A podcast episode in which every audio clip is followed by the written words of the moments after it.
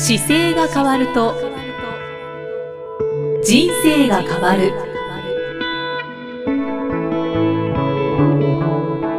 こんにちは、生きみえです。この番組では中野生態東京青山の院長姿勢治療科中野孝明先生が人生が変わっていく成功する姿勢力についてお話ししていきます。中野先生今回もよろしくお願いします、はい、よろしくお願いします。さて前回の番組でもお話しさせていただいたんですけれども、はい、あの以前参加させていただきました一生疲れない姿勢の作り方入門講座では、はい、あのもちろん講座の中で背伸びを行いましたけれども、はい、足の裏の3点を意識して背伸びをするというのを教えていただいて、これ初耳だったんですよね、ぜひご説明いただいてもよろしいでしょうか、大丈夫ですよえーと、足の裏に、まあ、3点あるって言われても初めねピンとこないですよね。そうですね。ね。どことどことどこなんだろうっていう、ね、あの足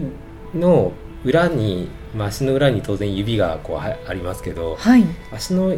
指をこう上に反らした状態の時に出てくる3点なんですよ。はいはい、でちょうどかかとはすぐかかとってついてるので分かると思うんですけど、うん、かかとがついてその次に親指の付け根のところに1個親指の下があります、うんうんはい、でその場所と今度小指側の下っ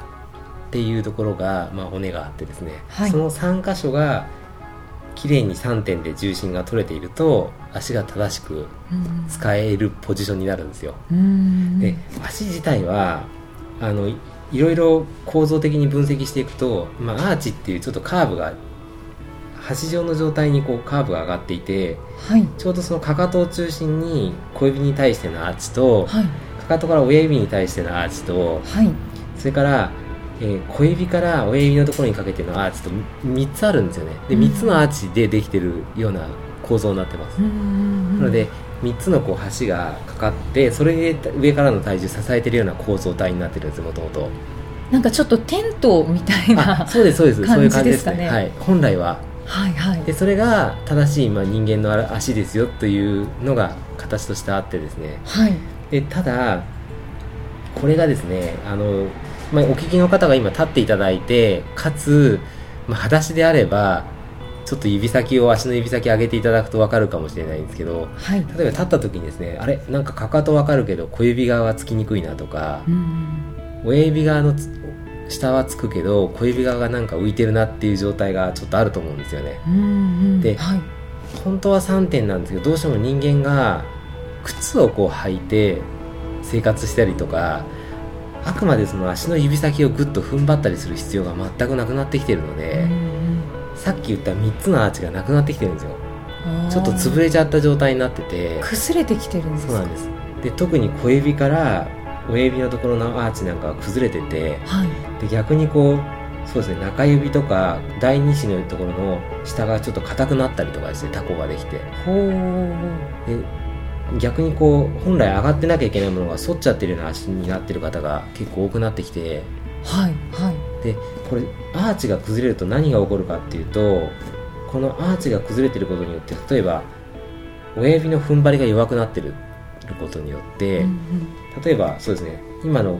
第2子と第3子の下なんかが例えば落ちてる状態でいくと、はい、かかとと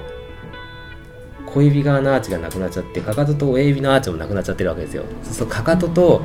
中指とか薬指のあの第2子のところのアーチになっちゃってるので足が縦の線上に使っててですね親指の踏ん張りが効かないために親指が押されて外反母趾になったりするんですそうなんですかへえアーチができないことによってそれが外反母趾になっているっていう証拠、はい、あと巻き爪も一緒です。そうなん巻き爪もあの踏ん張りが効かない足を使ってるために巻き爪になってきちゃってるんですけどなんでかっていうと、はい、爪自体には巻き込む力があるんですよ形状に。ただ指先を本来ぐっと圧が加えてれば、はい、そこまで強く巻き込まなくてもよかったはずなんですけど、指先が浮いてるために巻き爪がどんどん進行してるんですそういう影響があるんです、ね、なので指があの、まあ、5本全部つくといいですよっていうのはもちろんなんですけど、はい、まずそのつくための原点として、まあ、ちょっと指先反らした状態にかかとと小指と親指の下がこうちゃんと当たっててですね、はい、でそこの状態でちょっと体をまっすぐに起こしていただいて左右にゆっくりこう動かすと、はい、真ん中でちょっと止まろうとしたら止まれますよね、はい、で今度前後に体をこう動かしていただいて、はい、前後の中心で止めていただくとちょうどセンターが分かると思うんですよね、うん、でその時に3点がちょっとつくように意識してバランスをとっていただいて、はい、その後指先を全部下ろすとしっかりこう地面についてる感じが。そして土踏まずがついていないっていうのが、はい、そうですそうです。当たり前のついてない、まあ、当たり前っていうかついてないとような状態が本来いい状態なんですよ、はい、今ついててもちょっと意識していただいて今指先こう反らした状態から、はい、特に土踏まずがついちゃってる方は親指だけ先下ろすんですよね、親指だけ先に下ろしていただいてそれから他の第2子第3子第4子をもう添えるように置くと、はい、ぐっと足の形がグリップが効くような感じがすると思うので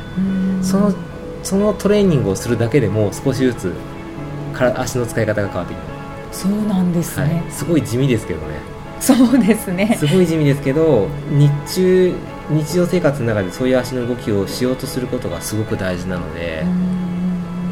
なので例えば通勤中にもしやりたいと思ったらあんまりこうきつすぎる靴じゃない方がやりやすかったりしますし、はい、革靴とかだとできないですか、ね、まあ、革靴もそうです最近その指先にちょっと優しいタイプの革靴があるので、はい、そういうのに変えていきながらちょっと指先がこう動かせるかなとか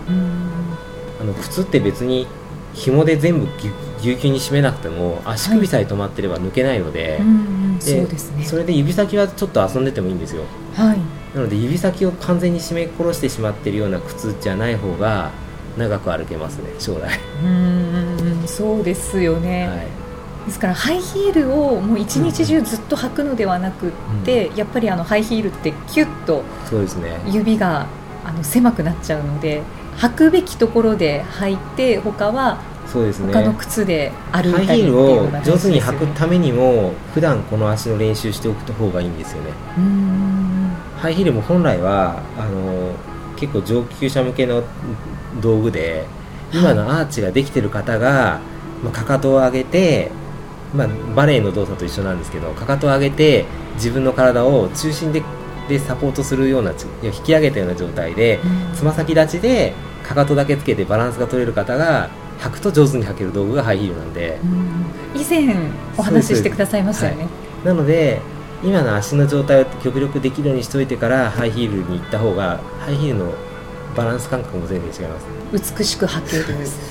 地味ですけれども、ね、はい、やってみましょう。やっぱりなんでしょうね。現代社会の中に靴がすごく根付いちゃったので今の足の状態になってて、はい、まあ元例えば200年300年前だったら、まあ、わらじ履いて土の上歩いてるわけですよ。場合によってはわらじでじ直にその地面の状況を感じ取るので、はい、まあ、ほとんど裸足に近い状態でも人間の足はもともと歩けたはずなんでそうですよ、ね、僕も今 あの裸足で走る練習もしますけど、はい、裸足でいる時間を過ごすっていうこと自体はすごく大事だと思います。じゃあ部屋の中でも靴下は履かずに。そうですね。履かずにであと履いても5本のその指を殺さないために5本の指の靴下にして、指を動かせるようにするとか、あと例えば公園で草があったらちょっと靴脱いで自分で地面を感じてみるとか裸足の時間を増やしてみる。そうですね。お庭がある方だったら庭であの裸足でいるのはすごいいいと思いますよね。なんか気持ちも変わってきそうですね。そうですね。人間の体ってこうやっぱり地面と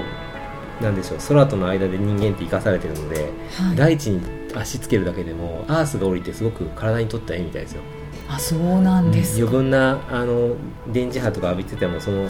バランスを取るために地面との直に立つっていうこと自体はすごくいいことで。サーフィン好きな方とかも、まあ、海のところで裸足じゃないですか、はい、ああいうスポーツ好きな方はなんとなくあなんか自然の中行きたいなと思ったりとかそういう感じをどっかで持ってる方多いですよね。あ地球を感じてるんですね。そこの中でやっぱりもともと感じれる要素があるんだと思いますね。裸足の時間はどんどん増やしていきたいですね、ね、なんか足の感度っていうのも高まりそうですよね、うん、初めねちょっと痛いんですよやっぱり。裸足で僕もそうですけどあの普段室内ですごく保護された状態にいるので、はい、まあ、ちょっとでも例えば小石があったらすごい痛く感じたりするんですけどそれ過敏になってしまってるんで本当は慣れてくればどんなところも行けるはずなんですよね。確かに小学生の時は裸足でいることが多かったので、で運動会なんかも私は裸足で走ってた時だったので、はいはい、その時はあのちょっと高いところからジャンプして着地しても全然足が痛くなかったんですけど今ちょっと高いところから裸足でジャンプしたりするとすごく痛いので 感度が弱まってるってことですよねあと体のね中心で本当は受け止めるとバネになってるので子供の頃ってその自分の体の中心を今みたいに正しい姿勢こうですよって言わなくても、はい、正しい姿勢でしか走れないんですよ。なのでちゃんとバネが自分の体であって剣剣で全部吸収して跳ね返せる力があるので、その生活のままいけばいいんですけどやっぱりね勉強したり使わなくなってくるのでそのミキさんの持ってる感覚がある方はやっぱりそれこそトレランのような山の中走るやつとかやるとすごい楽しいと思いますよ。トレラン ちょっとずつこう体がその昔の感覚とちょっと近づくと思います。挑戦してみた方がいいですかね。なんかねそういうなんかなんでしょうね。自然と遊ぶっていうのをやっていくと、昔の感覚が多分戻ってくる瞬間があると思うので。先生おっしゃってましたもんね。野生の感覚が戻ってくるような気持ちになるっておっしゃってましたよね、ね、砂漠も本当それだけで走りに行こうと思ってるだけなんで。あそうか。これあれですね。13日だからちょうど乾燥したかどうか分かりますね。そうですよね今収録の時点ではまだそうですね。まだ出発してないですけどね、はい、13日の日だと高間砂漠マラソンにそうですね。あたりにぜひお話ししていただきたいと思うんですけど、はい、そうですよね、はい、砂漠で走るっていうのもそうですね。すごい野生の感覚取り戻しますよね きっと。ですので足の裏の3点について、はい、ちょっと3点で意識して立ってみて、はい、そこから背伸びをするっていうのがそうですね、ね、それを土台にしていただいてなのでちょっともう一回繰り返すと、はい、まあ、あのちょっと初めに足平行にって言わなかったですけど初めに足平行になるべくしていただいてあのかかととちょうど中指がまっすぐ向いてるような形で立っていただいて、その時に、まあ、指先を上げていただくという状態から今度上げた時にまずかかとそれから親指の下の骨小指の下の骨っていうのをちょっと3点がきれいに当たるようにですねその状態から体を左右にちょっと動かしていただいて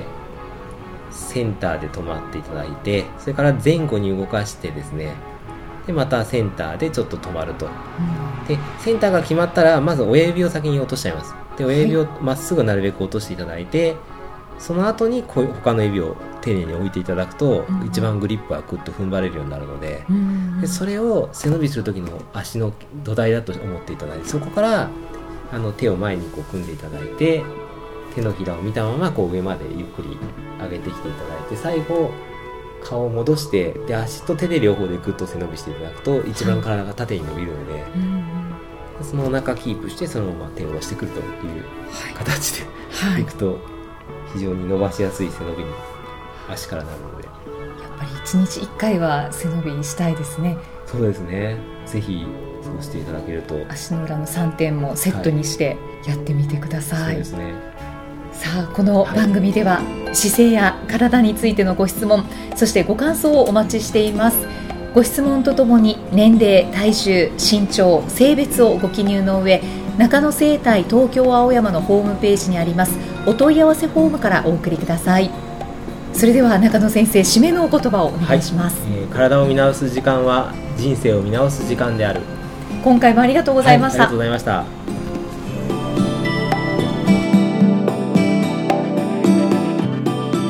この番組は提供中野生態東京青山プロデュースキクタスナレーション生きみえでお送りしました。